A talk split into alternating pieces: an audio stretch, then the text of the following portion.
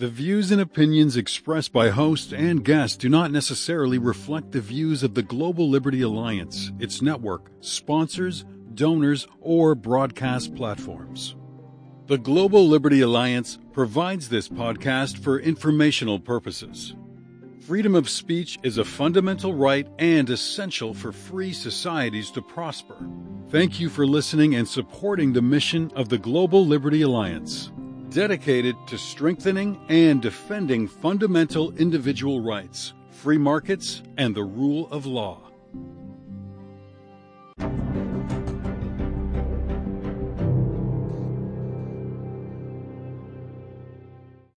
And hello again. This is Jason Poblete with the Global Liberty Alliance coming to you as we usually do from Old Town, Alexandria, Virginia. We're right across the river from Washington D.C. So we we like to keep some separation between ourselves and the uh, and the seat of our federal government. And joining us today for uh, another appearance with us is Betty Marroquin from Guatemala. Betty, how are you doing? Hello, Jason. Good morning. Thanks again for inviting me back.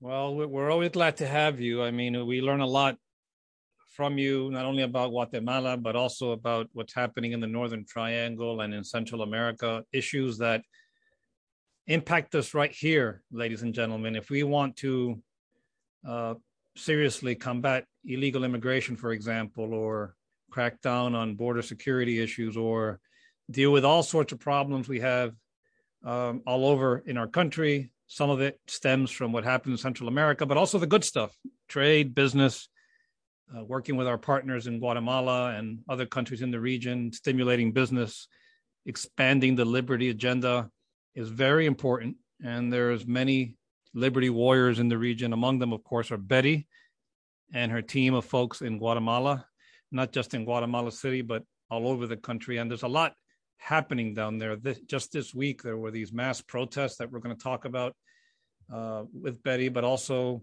some other issues. Earlier this year, the Biden administration sanctioned uh, several high profile Guatemalan nationals under several sanction programs, and we're going to talk a little bit about that. But before we do any of that, Betty, how are you doing? How are things down there during the pandemic? And and is it is it as bad as the media says it is? Because if you look at the press, Guatemala's falling apart. But I know the truth, and we know it's not. And there's a lot of good people building and that great country. What what's what's happening there for people who don't follow Guatemala every day in the U.S. press or any press for that matter? Okay, thank you, Jason. Well, I'll start with the with the last point. Um, the media keeps uh, portraying a picture of my country that is completely wrong. Um, I, for instance, live in, a, in outside the city in Antigua, and I shop in the market, and I've shopped in the market during the entire, uh, I call it pandemia, and um, basically, tons of people have gotten sick. Yes, including in my own family. Yes, including my 91 year old mother. Yes, and also 90 something year old aunt, yes. But we have all come out of this. And um, basically, in a country with 17 million people, above 17 million people, some think we're reaching 18 million. We've had a little over 10,000 deaths. So, what does that tell you? In a year and a half of this quote unquote pandemia, to have less than 0.001% of the population uh, dead, it means something. Recovered, a ton. Yeah, you know, you never, you, you, you, never, you never hear that number, Betty. And, and uh, congrats to your aunt and to your, you know, your the the octogenarians and the almost centenarians in your family who, I suspect, I probably shouldn't ask this question, but have they, do, mm-hmm. do they have they been combating it naturally? Is that how they beat the pandemic? Well, we we have boosted immune system and we have a diet in Guatemala, the majority of the population, even though we do have a, a hunger problem, a malnutrition problem, not hunger, malnutrition problem. Um, people here consume uh, lemon daily. That's part of our natural way of living. That's right. Yep. Um, so our vitamin C is high Um, and then the government said that we needed to take um, vitamins and things like that. And there was a lot of information coming from a, a Salvadorian doctor, whom, in my point of view, be, should get the the Nobel uh, Prize for for medicine because she has saved over fifty thousand people remote control um, she's an infectologist and and I think she's brilliant and she helped my mom and my aunt and what's and, her name again?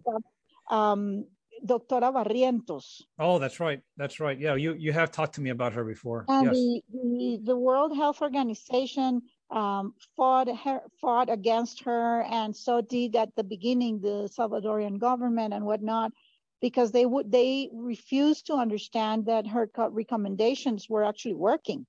And she helped uh, like i said she helped my family. My 91 year old mom uh, had uh, pneumonia and she was on oxygen at our house.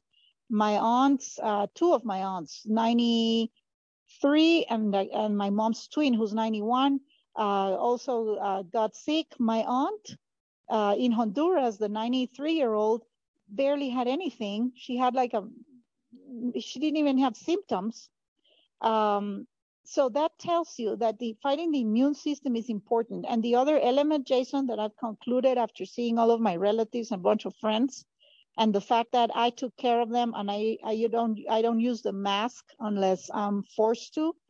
And um, and I slept with my mom on the same bed and I carried my aunt when she fell. And we're talking about very uh, 24/7 contact. Um, and I never got sick.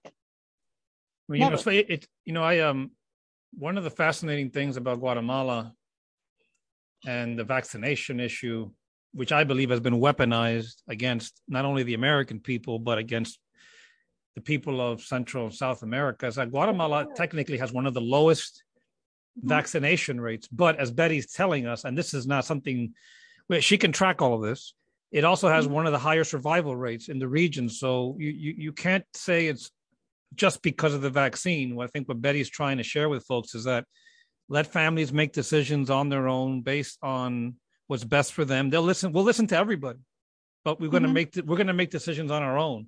Is is that yeah. how the Guatemalan people see this? Yes, we see it with two elements: boosting immune system and being fearless.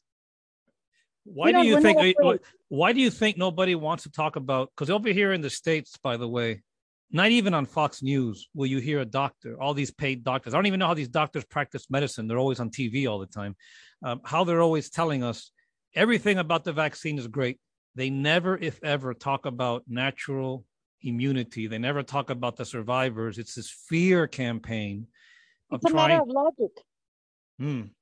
Is that how it's you logic. see it? Yes, logic, it's logic. Who hmm. who are the main sponsors of everything that doctors read? pharmaceutical companies. Who are the sponsors of every sem- doctor, medical seminar and in the planet? Pharmaceutical companies. Who are behind all these vaccines? Pharmaceutical companies. Who are the ones telling us we need a third vaccine? Pharmaceutical companies. It's very simple. It's plain logic. Wow. It's in their best interest. And on top of it, for the first time in our history, in the history of humanity, we cannot sue them if something goes wrong. What does uh-huh. that tell you? Yeah, well, that's a big mistake. And hopefully, when they the CDC approves these therapeutics, uh, mm-hmm. these what they're calling vaccines or tools that people can choose freely, uh, they will have the option to sue mm-hmm. uh, for any harm that comes from uh, those therapeutics. Uh, you know, the rule of law having access to the court. You know, a lot of folks, when we talk about rule of law, by the way, we're talking about consent of the governed, right? You got to have consent of the governed to have rule of law. If not, if not, you don't have rule of law. So when you take away the right of a taxpayer to sue somebody who did them harm, that's not rule of law. That's bordering on tyranny in most cases. So I'm glad the Guatemalan people are pushing back, and President uh, uh, Jameti, uh, which you're going to tell Giammattei, sorry, you're gonna you're gonna tell us a little bit about what he's done because mm-hmm. he's faced backlash, and I mean they've come mm-hmm. after him hard.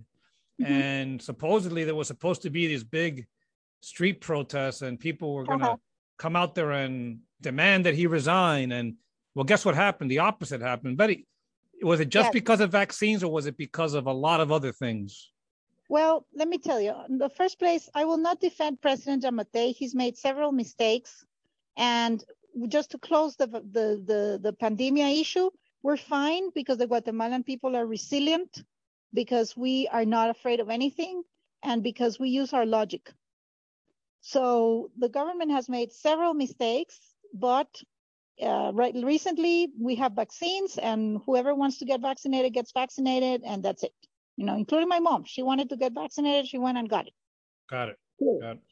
However, when it comes to the rest of the issues, I think this administration, the current Guatemalan administration, first of all, has a very bad communication system.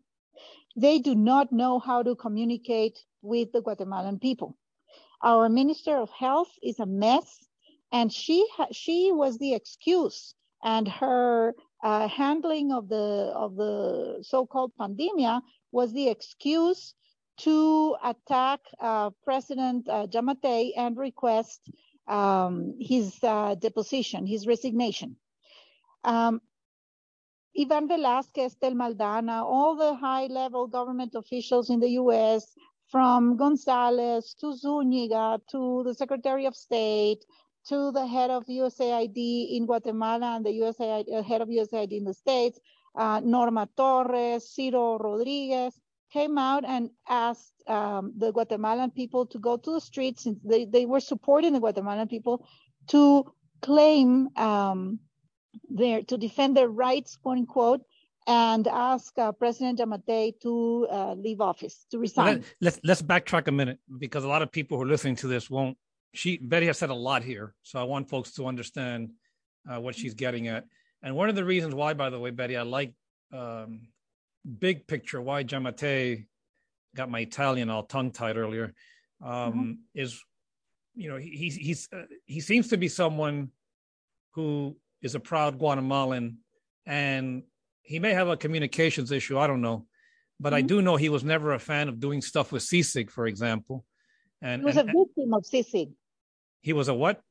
a victim of CICIG. A victim, was, right? And yes. and and for, and for our people, for, for people listening to this who don't know what CICIG was, this was this United Nations imposed socialist experiment that was cloaked in the veil of rule of law, but it was nothing like that. It was a attack on Guatemalan sovereignty to try and tell lawyers and ju- judges how to do their job. It's like imagine I, the example we use for people here in the states who don't know this issue is imagine if a the United Nations put an organization here in Virginia to tell the Virginia bar and Virginia judges and the Virginia Supreme Court how to do their job.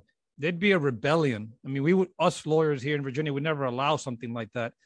Uh, we're not going to get into CICIG today too much, but. The Guatemalan people have successfully, for the most part, gotten rid of it, but it's caused a lot of damage. So President uh, Giammattei has uh, been able to push back, but he's paying a high price for that. So what Betty's talking about, eh, these protests, these people who are asking, frankly, folks on the left to go to the streets, take advantage, by the way, of poor people, lie to them, tell them to do things that are not true, uh, and create this campaign against conservatives is very real. And my friends, it's constant. People like Betty have to be on constant guard. If you think things are tough here in the United States, what Betty and her fellow liberty warriors have to go through is pretty intense. And one of the big issues, of course, has been this obsession with anti-corruption.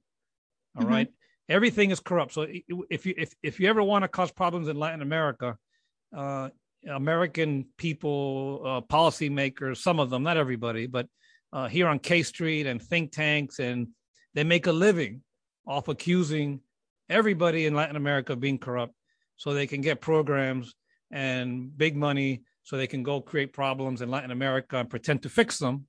But sometimes some of these programs are good, uh, sometimes they're not so good. And CICIG and some of the NGOs that got involved with this were not good. And people like President Giammattei and Betty and some other liberty warriors down there, uh, they paid a high price for that. But the protests. So, so I just wanted to give the context, Betty, so people know over here what we're talking about. So, what do you think gave rise to this latest round of protests? Was this just part of the usual anti-corruption boogeyman? Well, yes, but here's the funny thing, Jason. President Giammattei has been working to strengthen, and these are the pluses that he's done. He has work, worked to strengthen institutions, which is what we need.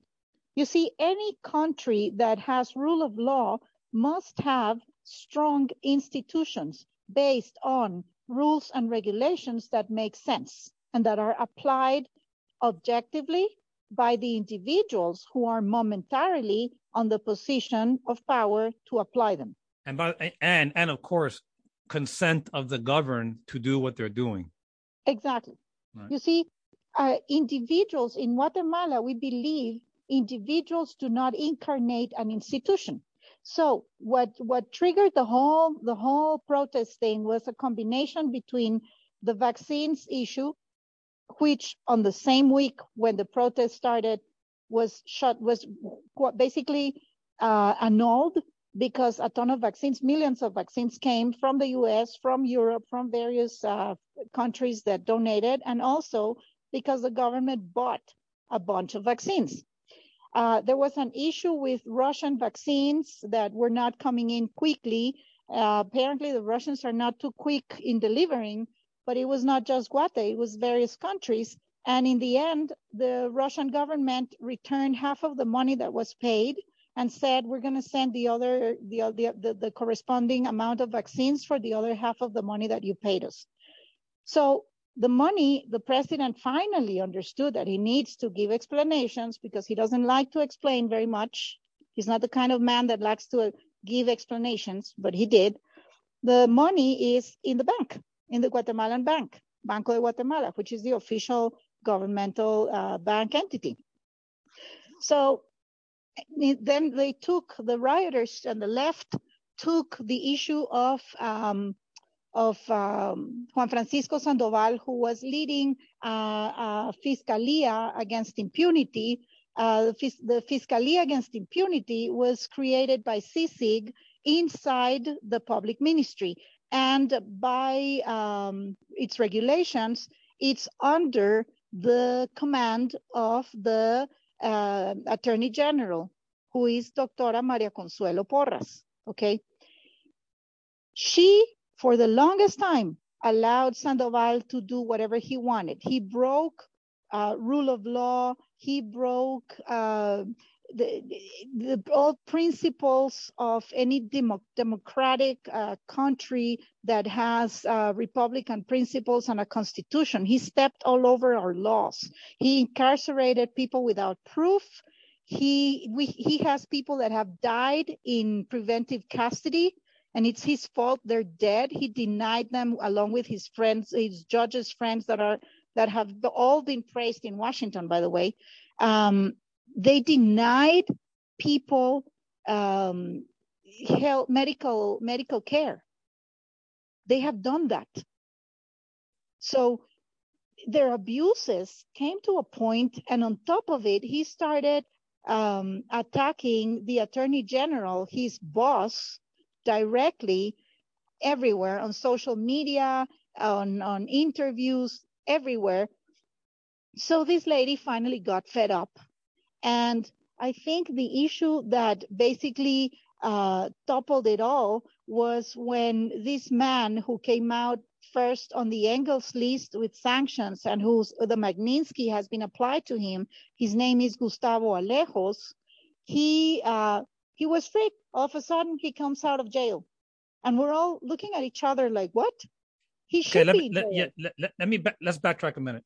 Uh, we're going to get to sanctions. So, you're telling me that an instrument that was imposed on the Guatemalan people is still being used in the in the legal mechanism of your country right now? Well, in in a nutshell, Jason, uh, CICIG imposed lawfare in Guatemala. And that's what we're fighting against. That's what the Attorney General is fighting. That's what the Constitutional Court is fighting. That's what the, the magistrates in the judiciary are fighting. And that's what President Giammattei is fighting. And also Congress. We, we don't want lawfare. We see what's happening in Washington. We don't want that you know, to happen here. You know, I, that term lawfare has been as a lawyer, as a practicing lawyer, as somebody who actually tries cases and uh, does a lot of work on the human rights front, also, but who've actually I've actually practiced. I, I just don't sit at an NGO in New York and pretend to be a lawyer. I find that term lawfare uh, offensive, and it it's quite telling, frankly, of what it is because the law is not supposed to be a war. You know, it's not supposed to be. Um, let's just say you don't. You shouldn't use law to go after people the way people who claim to do law. And by the way, they brag about this thing. Yes, the politicization uh, of justice. It is but the politicization again, of justice. And an interesting thing, because we're talking about a lot about rule of law, and just, I have to repeat this over and over again. Rule of law requires consent of the governed, as Betty said, with institutions that develop those laws by representatives that rule, but with the consent of the governed. If not, it is rule by law, not rule of law. You know, a lot mm-hmm. of countries like Cuba have rule um, rule by law. They got a lot of laws in Cuba, just like East Germany, the Stasi, the communists, all of them had laws, mm-hmm. but it was weaponized.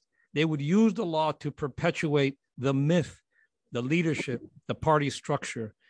What we're talking about, what Betty's fighting for, what her liberty warriors are trying to do is continue to keep that beautiful country free, their constitution as their guiding uh, organizing document, and their institutions alive and thriving and not constantly being torn down by NGOs and uh, United Nations and even the OAS, which the OAS has a duty.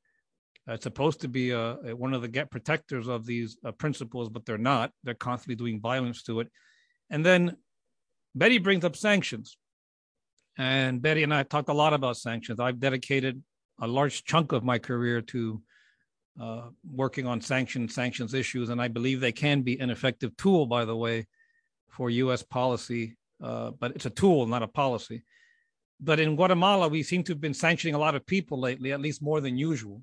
I know beginning of the year, the Biden administration sanctioned, like she said, Gustavo Alejos, Felipe Alejos, uh, some other people, some really bad things were said about them, and some other folks. Uh, listen, if you break the law, if you engage in impunity, access to the U.S. markets are privilege. It's not a right. You're not welcomed here. But if we're mm-hmm. gonna go, if we're gonna go off and target people, we have to make sure we're targeting the right people. And I don't know Felipe. I don't know any of those people, but I'm just saying that. What is this part of the policy? Why are we all of a sudden using global Magnitsky uh, to sanction one group of people? Let me ask you something, Betty. Are these do any of these people that we've recently sanctioned in Guatemala happen to be of a conservative persuasion? Felipe Alejos is.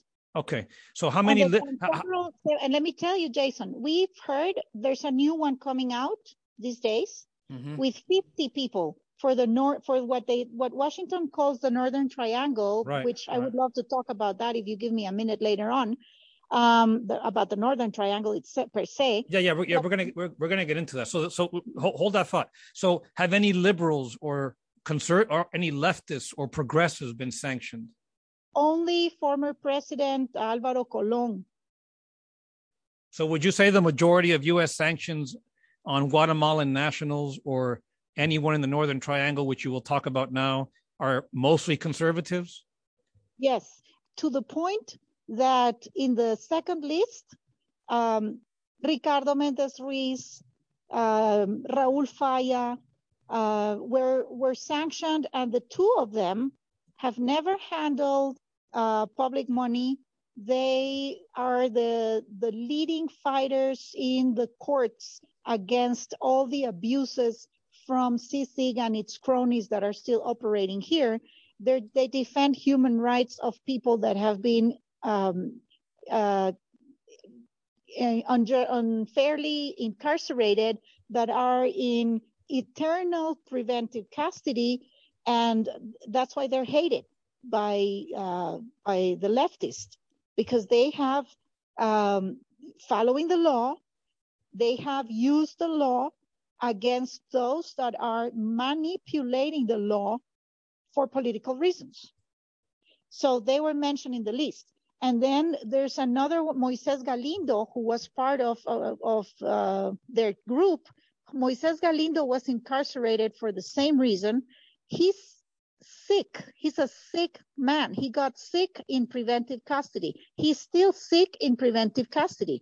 He hasn't done anything in five, in I think it's like four, three or four years that he's been in preventive custody. Why is this being applied to him when he can't do anything eh, outside the jail? You see you know, what some, I mean? You know, one of the things that I and I was critical of I've been critical of Republicans and Democrats equally on this issue.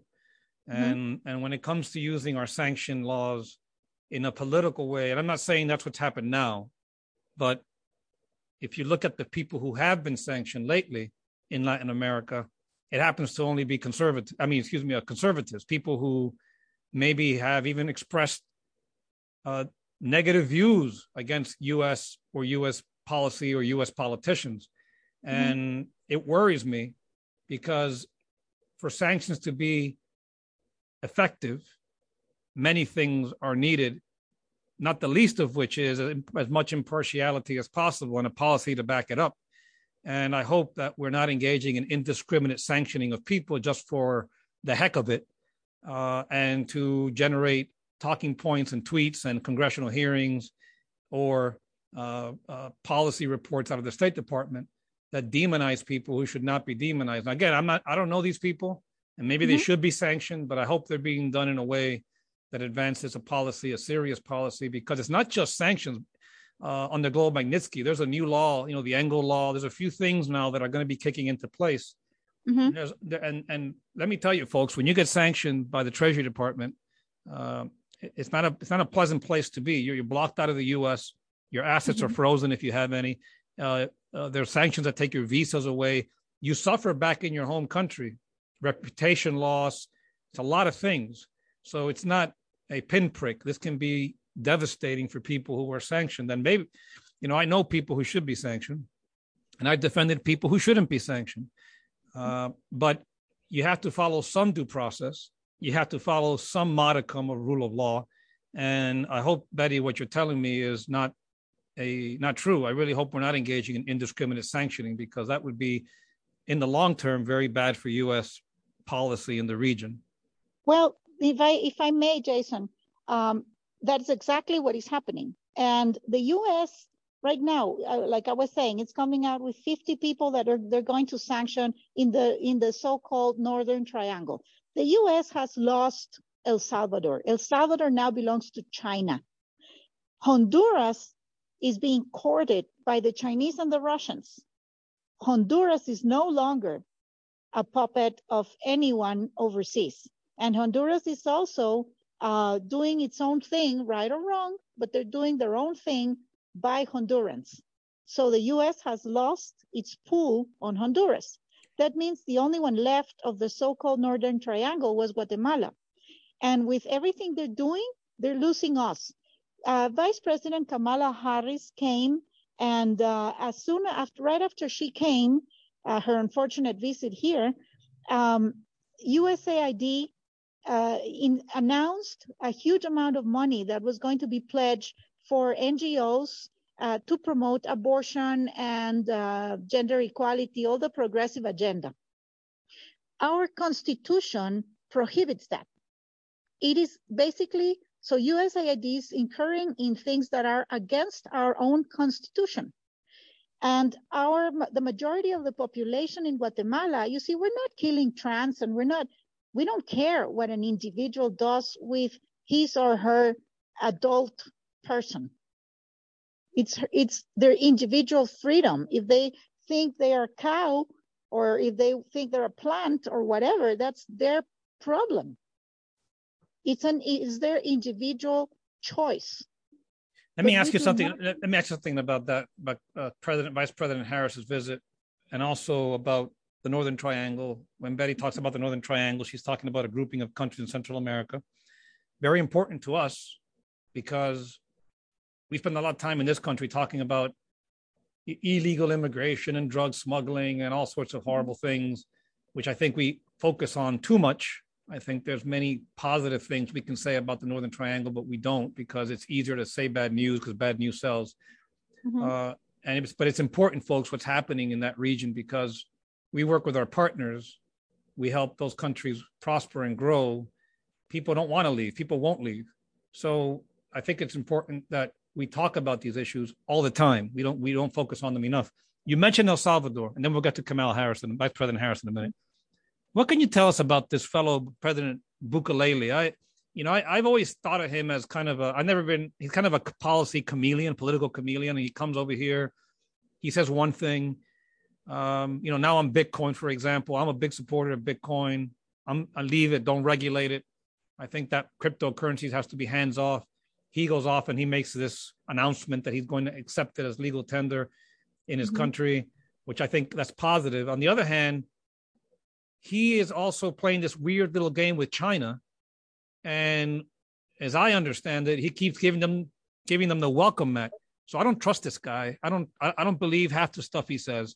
He also has done a few things like undermine rule of law, done a lot of undemocratic things, and folks seem to give him a free pass. What you know, what can you tell our listeners about President Nayib Bukele in El Salvador? Well, Nayib Bukele, let me tell you, Jason, is a very intelligent man, young man. The population rates in his country, the, the popularity rates in his country are humongously on his favor. He has used Chinese money to better education to the point that he has given computers to teachers and uh, seminars and whatnot. He's paid for a lot of things to help them. He's done a lot to, to improve education. He's done a lot to improve health. He built a tremendous hospital in, in San Salvador and vaccinations, Chinese vaccines were free and everybody got vaccinated in El Salvador. And so people were happy. His handling of the, of the pandemia has been pretty good. Um, but he has he has opened the country for um, for China to come in and basically give them money for infrastructure, give them money for uh, ports, give them money for everything. Also, oh, he's so he's doing the whole uh, Belt and Road Initiative in he's El Salvador. Everything he's doing, uh, he's doing. You name it, he's doing it in El Salvador.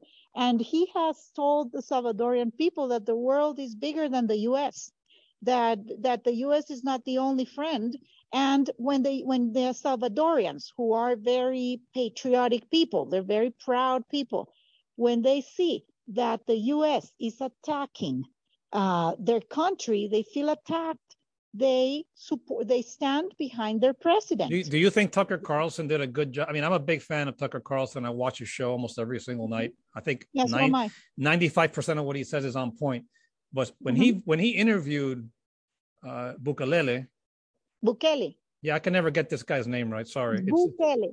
yeah, I, I, I, I confuse it with ukulele, which is an instrument. But we'll talk about this. It's another issue altogether. But uh-huh. he, he interviews this guy and he seems to say all the right things to Tucker Carlson, but he didn't tell Tucker Carlson anything about the Chinese or about the the world. You know, if you're going to be in the Western Hemisphere, a leader in the Western Hemisphere, and you're committed to working to build a prosperous and free hemisphere, uh, one that respects the democratic charters of the OAS and other things that we have worked together to build, uh, China's not a friend. China's an adversary, and if he was saying that America, yeah, it is true. Yeah, the world's bigger than just our country. But guess what, buddy? If you if you're saying that because you think the Chinese are better, you want their money. Uh, in my book, you're selling out. And I don't care how good you sound, you're lying to your people. And people like that, guess what? They become dictators if you don't keep an eye on them. Because Fidel Castro was very popular with the people at the beginning. Mm-hmm. And then he and then he got a taste of power and, and look at what happened. I don't care if you're right wing, left wing, dictators are all bad, every single one of them. And and this guy in, in my book has the you know he he has a little edge that if we're not careful, he can become a little dictator. Well, that's what we think as, as well here. The only element that I would I must say uh, from our perspective, when China, for instance, or even Russia comes and offers money to build infrastructure or build a hospital or help with uh, computers or whatever. They never put conditions on our countries.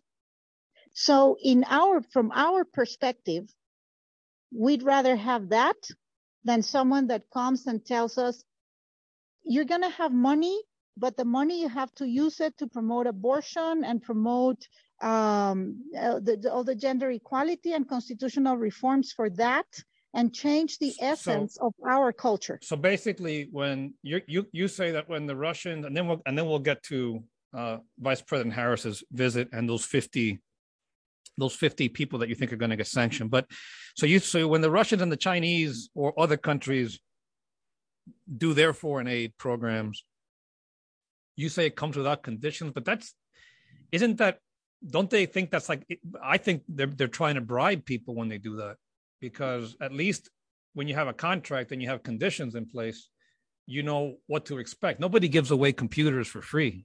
No no, no. don't get me wrong. Conditions exist but they're not conditions that attempt against the salvadorian culture. Oh i get it. I get what you're saying all right so you're saying so when we give so when america gives foreign aid sometimes it, it comes with conditions about abortion Yes, and it's to promote basically everything is focused on that here. U.S. foreign aid programs to Guatemala yes. focus on abortion. The majority. Interesting. And and and here's the thing. That's why they got so angry in Washington when when the um, accountability for NGOs uh, laws was was approved. Yeah, tell tell um, tell tell listeners about that law. A lot of folks don't know what you're talking about. Well, the Guatemalan people we asked for um, Congress and the president to uh, impose an accountability uh, law for and transparency law for NGOs because we don't believe anyone should not be transparent. So, basic, so NGOs, basically, so basically, uh-huh. if the Global Liberty Alliance worked in Guatemala, it would require a disclosure that we work there, and if anybody gets paid from them, they would have to uh-huh. disclose that. Exactly. Well, that sounds like a good law. So what happened? Well, that the the leftist uh, Helen Mack and and all of them, uh, uh, you know, the State Department and and various people in the embassy. I don't understand why the State Department, but you know, they did. They fought against it and against this law. And they said that wow. Uh, NGOs should not be disclosing anything about. And we know here that NGOs are receiving money to pay for demonstrations and, and raise havoc and and um, and instability. And proof of it yesterday in my page, Betty Marroquin on Facebook, there's a video from uh, a guy during a demonstration in the in the rural areas that said, oh, we've been here from 10 something and it was already 2 something in the afternoon, but we're going to go because the money didn't came for us to eat and, and be here. So if the money doesn't come, we're going to go and we're well, just going to go. well, Betty, let, well, let me ask you something because in our country, Betty, we have this law called the Foreign Agent Registration Act, which uh-huh. is a uh-huh. law, a law. Yeah, it was a FARA enacted by Congress and signed by the president in 1938 uh, that requires anybody who's involved, you know, any foreign interests that are engaging in political or quasi political activities in America to register.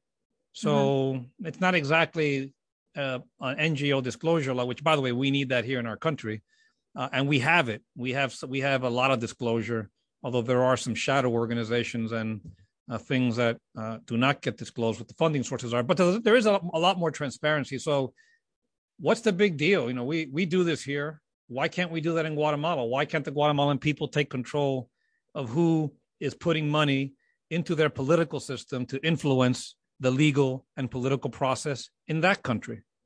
Exactly. And let me tell you, Jason, none of the conservative NGOs protested it. They all said, fine, we don't have a problem disclosing everything. Wow, that's that's that's we have to do another show on that. So we'll, we'll, it's a, that's that's just amazing. So we'll we'll get back to that one in another show. Let's let's pick up with uh, Vice President Harris's uh, visit. Let, tell us a little bit about how that went, and then we'll get into the the sanctions issue again. That you're hearing that more Guatemalans will get sanctions. So how was uh, uh Vice President Harris's trip to uh, to Guatemala, and did anything long term come of it? You think will come well, of it? We- we received her with a bunch of signs that I think um, were uh, shown in most media everywhere. Even Al Jazeera covered us. I was standing there as well. Um, so basically, what we said to her when we received her with our with our with our signs was that um, we want sovereignty, we want rule of law. We don't want the US interfering in our affairs anymore. Um, we want to fix our own problem and clean our own house in a nutshell. Oh, and we're a uh, we're a pro-life country, which by the way is is pretty hilarious because uh, she came and she she um, very carefully uh, talked about a little bit about that. And what happened last Sunday was that President Giammattei declared Guatemala a pro officially a pro-life and pro-family country. Mm. And he he's been praised by several politicians from all the all over the hemisphere, thanking him for taking the lead to protect uh, the sanctity of life from conception, as our constitution mandates. That's right, folks, and you heard that right. The Guatemalan Constitution protects life from conception until natural death. Is that correct? Correct. Okay. That's it. So basically her visit here, I think, was a failure because we know she met with uh, Vice President Castillo, who is a who is who is a leftist, and met with our ombudsman, who is a criminal, and met with Juan Francisco Sandoval as well. And apparently, one of the reasons why they met was to talk about President Giammattei's uh, in, in office. I mean, to talk about him and if that is true, if what we've heard here is true, that would be really sad, Jason, because mm. we don't believe the vice president uh, should have done such a thing. Um, on one hand, on the other hand, we have uh, the the vaccinations, the vaccines that came. That it was the only good thing that came out of that visit because she said she would give vaccines, and and they, you know, they were given to Guatemala. It's true, they came. So um, on behalf of the Guatemalans that want to get vaccinated, thank you. Um, but but it's there was nothing substantive that came out from that visit. I'm sorry to say it, but nothing came out. Then she said she was here to fight illegal illegal migration. Jason, corruption has existed in mankind since its origins. That's right. Any history book will show and this is not this is not to say that corruption is okay. Corruption is a cancer, but it has existed since mankind exists. Simple as that. And we've had corruption in Guatemala forever. But we, no, we have we, we have corruption we, we have corruption right here in America. So oh, we know. Believe I mean, me, we're very sad to see the the the, the U.S. fall down. But anyway, well, um, it's, it's, it's it's what I call the the latest boogeyman for, uh, I guess, frustrated, uh, you know, people who who were frustrated secretaries of state and and NGOs and people who just want to be telling people what to do. I call it the new colonialism. All right, it's yeah. the new it, it's the it's it's colonialism through NGOs through international meddling systems rather than working as partners to do good in our in, in, in the world. We're constantly going out there to do stuff telling people what to do when we have no business doing it. And this this visit by the vice president sounds to me that was just more of the same. Point the finger say ugly things mm-hmm. and then you know leave. Okay that's very yeah. good. I mean so so what's next? I mean guatemala is a lot more than corruption people. It's, it's well, the, that, that's the least important thing right now in, in guatemala frankly yeah, the most celebrated thing that we we really had, she gave us a good laugh with that because we remember her and President Biden asking uh, migrants to come to the U.S. We will have open borders. And then we remember President Biden saying, "Oh, we're going to give you two thousand dollars or or twelve hundred dollars or something like that when you come in. Uh, every migrant would have it so that you can have a fresh start to build your American dream." People heard that here. Mm. You know, they hear, they heard it loud and clear. All the media said it. All the media, every single one of them replicated it. So everyone knew here that that, would, that they were welcome, and you know they went there with T-shirts that said, "Thank you, President Biden, for letting us in." So. Yeah. Yeah, I'm just, I'm here. just, I'm, I'm just tired of hearing American policymakers, Republicans and Democrats, only talk about, and this is a, a phrase that everybody tells me not to use. I'm going to use it: corruption, drugs, and thugs. That's like mm-hmm. the we know that's the only thing that people associate in the region when that is the, the wrong way. You know, if you spend your whole life with a lemon in your mouth, you're going to be one bitter person and bad. Fit, you know, that's not the way you're supposed to approach a friend. Guatemala is a friend. We have close relations with Guatemala. We have a lot of good we can do together. We have over 12 billion plus in in, in trade. It's a huge, it's a great market. A lot of great things we can do. And all we get out of Washington is negative lemons, lemons, lemons, and they're not even, they're not even making lemonade with it. They're just sulking and focusing on the bad when we yes. should be focusing on the good and the and the good of the Guatemalan people. And I hope you all can keep changing that and uh, stay engaged and don't get disheartened by uh, some of these battles. Uh, you know, Betty, before we wrap up, we got about uh, 10 more minutes. What's this that you, you hinted at about more sanctions against more conservatives from the United States in Guatemala? Well, against- what we've heard here is that a bunch of businessmen that that oppose uh, that are conservative, that are that oppose the oppose the CICIG interference, that oppose uh, uh, these policies that go against our principles and values are going to be sanctioned, basically, uh, with visas and perhaps the Magnitsky. That's what we've heard here.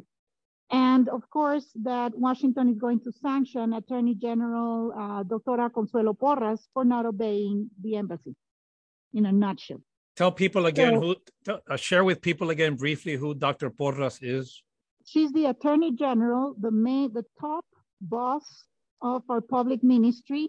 And she's the one that fired that criminal, Juan Francisco Sandoval, who, by the way, if he didn't have anything to fear, he shouldn't have left Guatemala like he did on the night he was uh, he was deposed inside the uh, diplomatic uh, vehicle of the Swedish embassy. So where he where is he? Which in the U.S. he's in Washington visiting all high government officials. You know, you know what the Guatemalan, you know what the Guatemalan people t- uh, should do. Uh, free, you know, the lawyers in Guatemala, free people in Guatemala, use your courts, use your legal system, build a case against that person, and make sure that the American people, the Congress, the State Department, everybody needs to know, documented, verified with lawyers, what that mm-hmm. person did. So yeah. next next time they accuse somebody of falsely of of of, of engaging in criminal behavior, at least under the legal system of your country and then people who run over here to hide. We don't want America to be a haven for corrupt people from any country or people I'm who engage. I'm sorry to tell you that Washington is the new Paris. What Paris was in the 20s for the communists, now it's Washington. What do you t- t- what do you mean by that? Washington is the new safe haven, the new paradise where all communists from Latin America go hide. Well, you know, even Cuba has a few here, and we're we're you know the Global Liberty Alliance has been working with civil society leaders here and in Cuba, and in Nicaragua also, um, a little bit in Guatemala, where we are collecting information about people who have run uh, from these countries to hide here. And let me tell you, folks, if you're hiding, if you're listening to this and you're hiding in our country, when you sign the visa uh, application, if you lied about gross violation of human rights, if you did things that were criminal and you lied and you hid it, and it comes to light, you can lose your visa and you could be sent back to where you came from. And by the way, in the cases of some citizens, people who become citizens and lied, they can be stripped of their citizenship. So we know they hide here, uh, but organizations such as our own, we we we uh, one of the pillars of what we do is uh, make sure that impunity doesn't go uh, unchecked. And uh, we we will work with you and your team if you need it to build cases against people under your legal system that help mm-hmm. document these things and present them to American policymakers. Thank you. Well, basically, Jason, if if the U.S., if the State Department, I, I pray to God they listen to this very carefully. If they really wanted to end corruption in Guatemala and impunity, the number one thing they should do is go to the root of corruption. Why do we have corruption here? Let's talk about specifically Guatemala, because we have our, our government is too big. First of all, we have overlapping rules and regulations that should be changed, simplified. Um, we have the ports that are the number one source of corruption money here and, and drug trafficking and whatnot, where people where a, a simple official uh, from customs decides he has the prerogative to decide if a if a if a, a cargo comes in or not.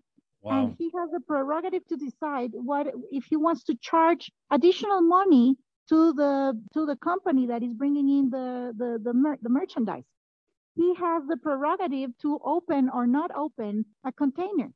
He has the prerogative to decide. So you see what I mean?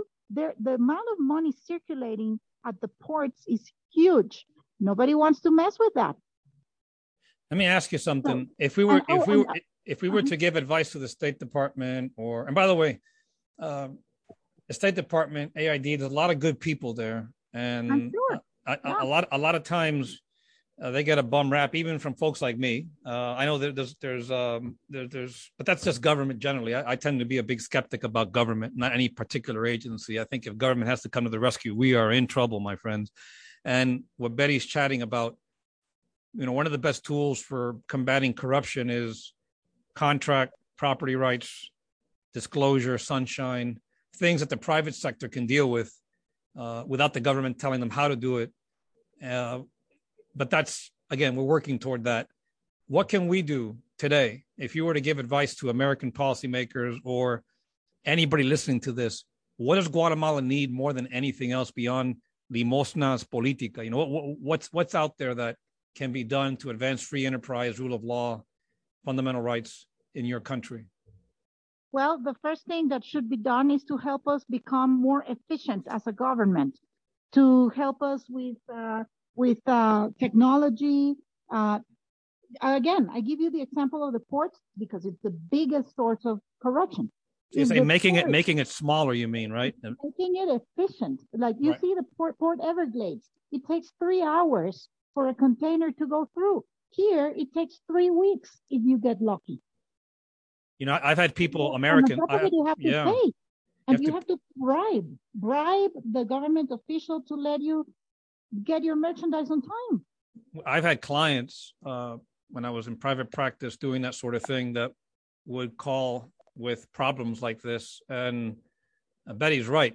Imagine shipping something, you know, you're importing product that you want to sell in Guatemala, and you can move things through the system in hours uh, versus weeks. Well, er, you know, the longer that stuff sits on port, you know, that's transaction cost. It just uh, bad things can happen. And a lot of times, I've had people call me and say, "Hey, they, they just want me to pay a bribe," and a lot of you know, most people will, will not pay bribes. They refuse to do it. Um, well, here you here for decades. If you didn't, there would be no economy. Guatemala would be worse than Congo, or worse than Haiti, or worse than um, than what Mogadishu used to be like. Wow. So, so in addition to helping, uh, becoming partners with you and helping make government more efficient and making it smaller, what, what else, you know, what, what should, what else should we be doing or what should we not be doing to help our friends in Guatemala right now? Well, they should stop supporting people like Helen Mack that are only interested in getting into power. And she knows that the left will never get into power in Guatemala. We're not Peru. Mm in any shape or form. And the proof was this week. If indigenous communities were truly against the president, there would have been a massive demonstration against the president and against uh, Doctora Consuelo Porras. And what happened? A handful, a handful of people. Handful. I, when I say I, I think it's I think it's the other way. I, I agree, and I think it's the other way around, isn't it? I think the indigenous community support. They the president. Want, they want they want the public ministry to to function. And yes, there is a, a little there is a there is still a problem that needs to be worked with them, and it's that the fact that they have their uh, what they call their ancestral uh, laws, um, you know, like flagellating people and putting someone, uh, burning people alive and things like that. Um, that some communities still want to put in, in practice and they say that's what should be put into practice. Um, whereas uh, recognizing that our laws, which are better because you, they're not cruel, you, if you rape someone or you committed a crime, there's a there's a penalty for it. You go to jail and you pay for it. Mm. And, and we want equality under the law. We want equality, Jason. We fought for decades in the Western Hemisphere, the Western world, all the Judeo Christian countries for equality under the law. And now comes USAID and says to the, to the indigenous communities that they should have their own law and they should, that they should not recognize um, the authority of our constitution and that they should not recognize the authorities of our courts you know, I'm not familiar. I'm not familiar with that program, but that would be the equivalent of um, Guatemala's. Let's say if the if the roles were reversed, and mm-hmm. Guatemala were sending aid over here, uh, they would reach out to our tribal nations and say, "Hey, ignore the federal government, ignore the United States of America, and use your own legal system, and don't do anything with the United States." Is that kind of how it feels like? Yes, yes, that's exactly how it feels like. That's exactly it. And then they, they also come and tell them, and not only Americans, also the, the European Union, especially Germany and, and Sweden, they come and tell the indigenous communities that they need to claim their ancestral rights on the country. So, so this so, so like, this sounds like critical race theory international style. Exactly, exactly. And I wonder if Genghis Khan uh, descendants should not do the same in Europe. Or well, you know, you, you know, the interesting thing is that the people of Guatemala have worked alongside and continue to improve relations and have good relations with indigenous peoples.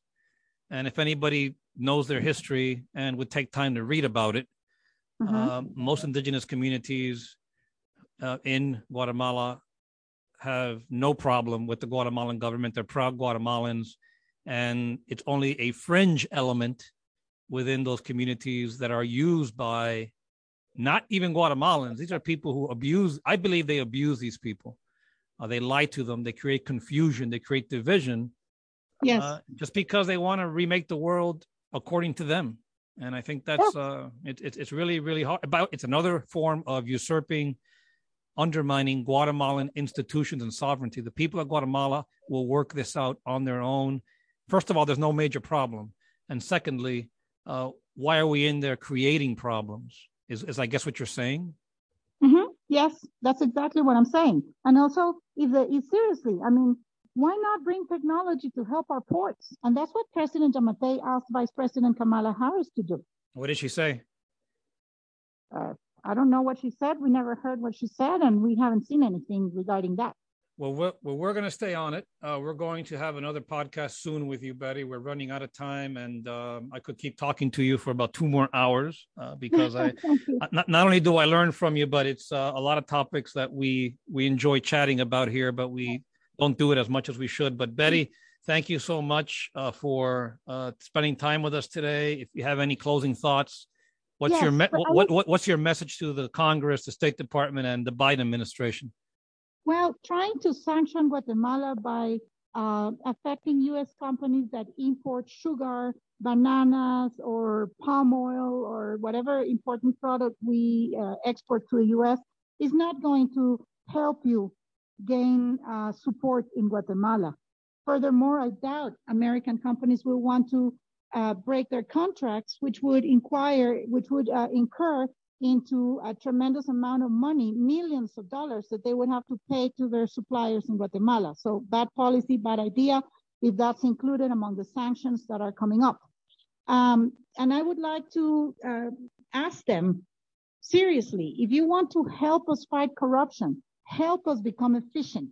We need to be more efficient. We need to clean how the government operates so that no corruption continues, so that people, bureaucrats have no margin for incurring in corruption.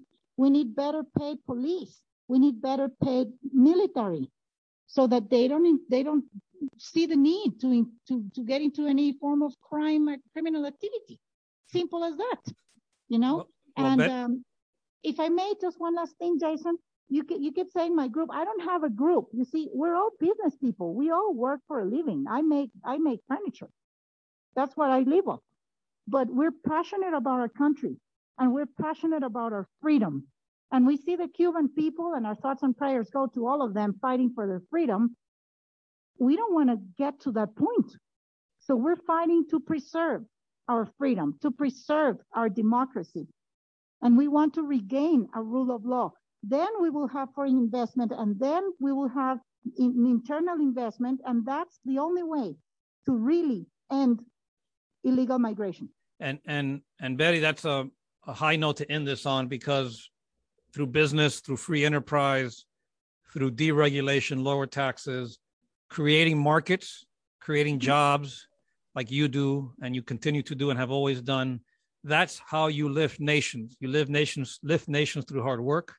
And if companies, American companies doing business in Guatemala, uh, are also powerful advocates for freedom, powerful advocates for contract, powerful advocates for what's good about America. And I hope they listen to you, that they speak up about indiscriminate use of sanctions if that's what's going mm-hmm. on. Because ultimately, when you hurt an American company that way and you force them to make choices uh, like that, you're only hurting American workers, American businesses, American American stock prices, American. That's all good. Capitalism is very good, and uh, it helps and has lifted more people out of poverty than communism and socialism ever will, because it's an evil ideology. It's a bad ideology and it only creates brings out the worst in people. And I, you know, Betty, thank you so much for what you do, uh, for what your companies and your and your and your friends down there are working on. And if we can ever be of assistance, you know, you have an open mic here, um, and and and uh, we welcome you back when uh, whenever you're ready. Thank you, Jason. Thank you so very much. And we also pray for the U.S. to remain the beacon of freedom and, and rule of law that we've always admired. It will, Betty. It will. So, God bless you all. Have a great weekend, and we will get back with you soon. Thank you. Likewise.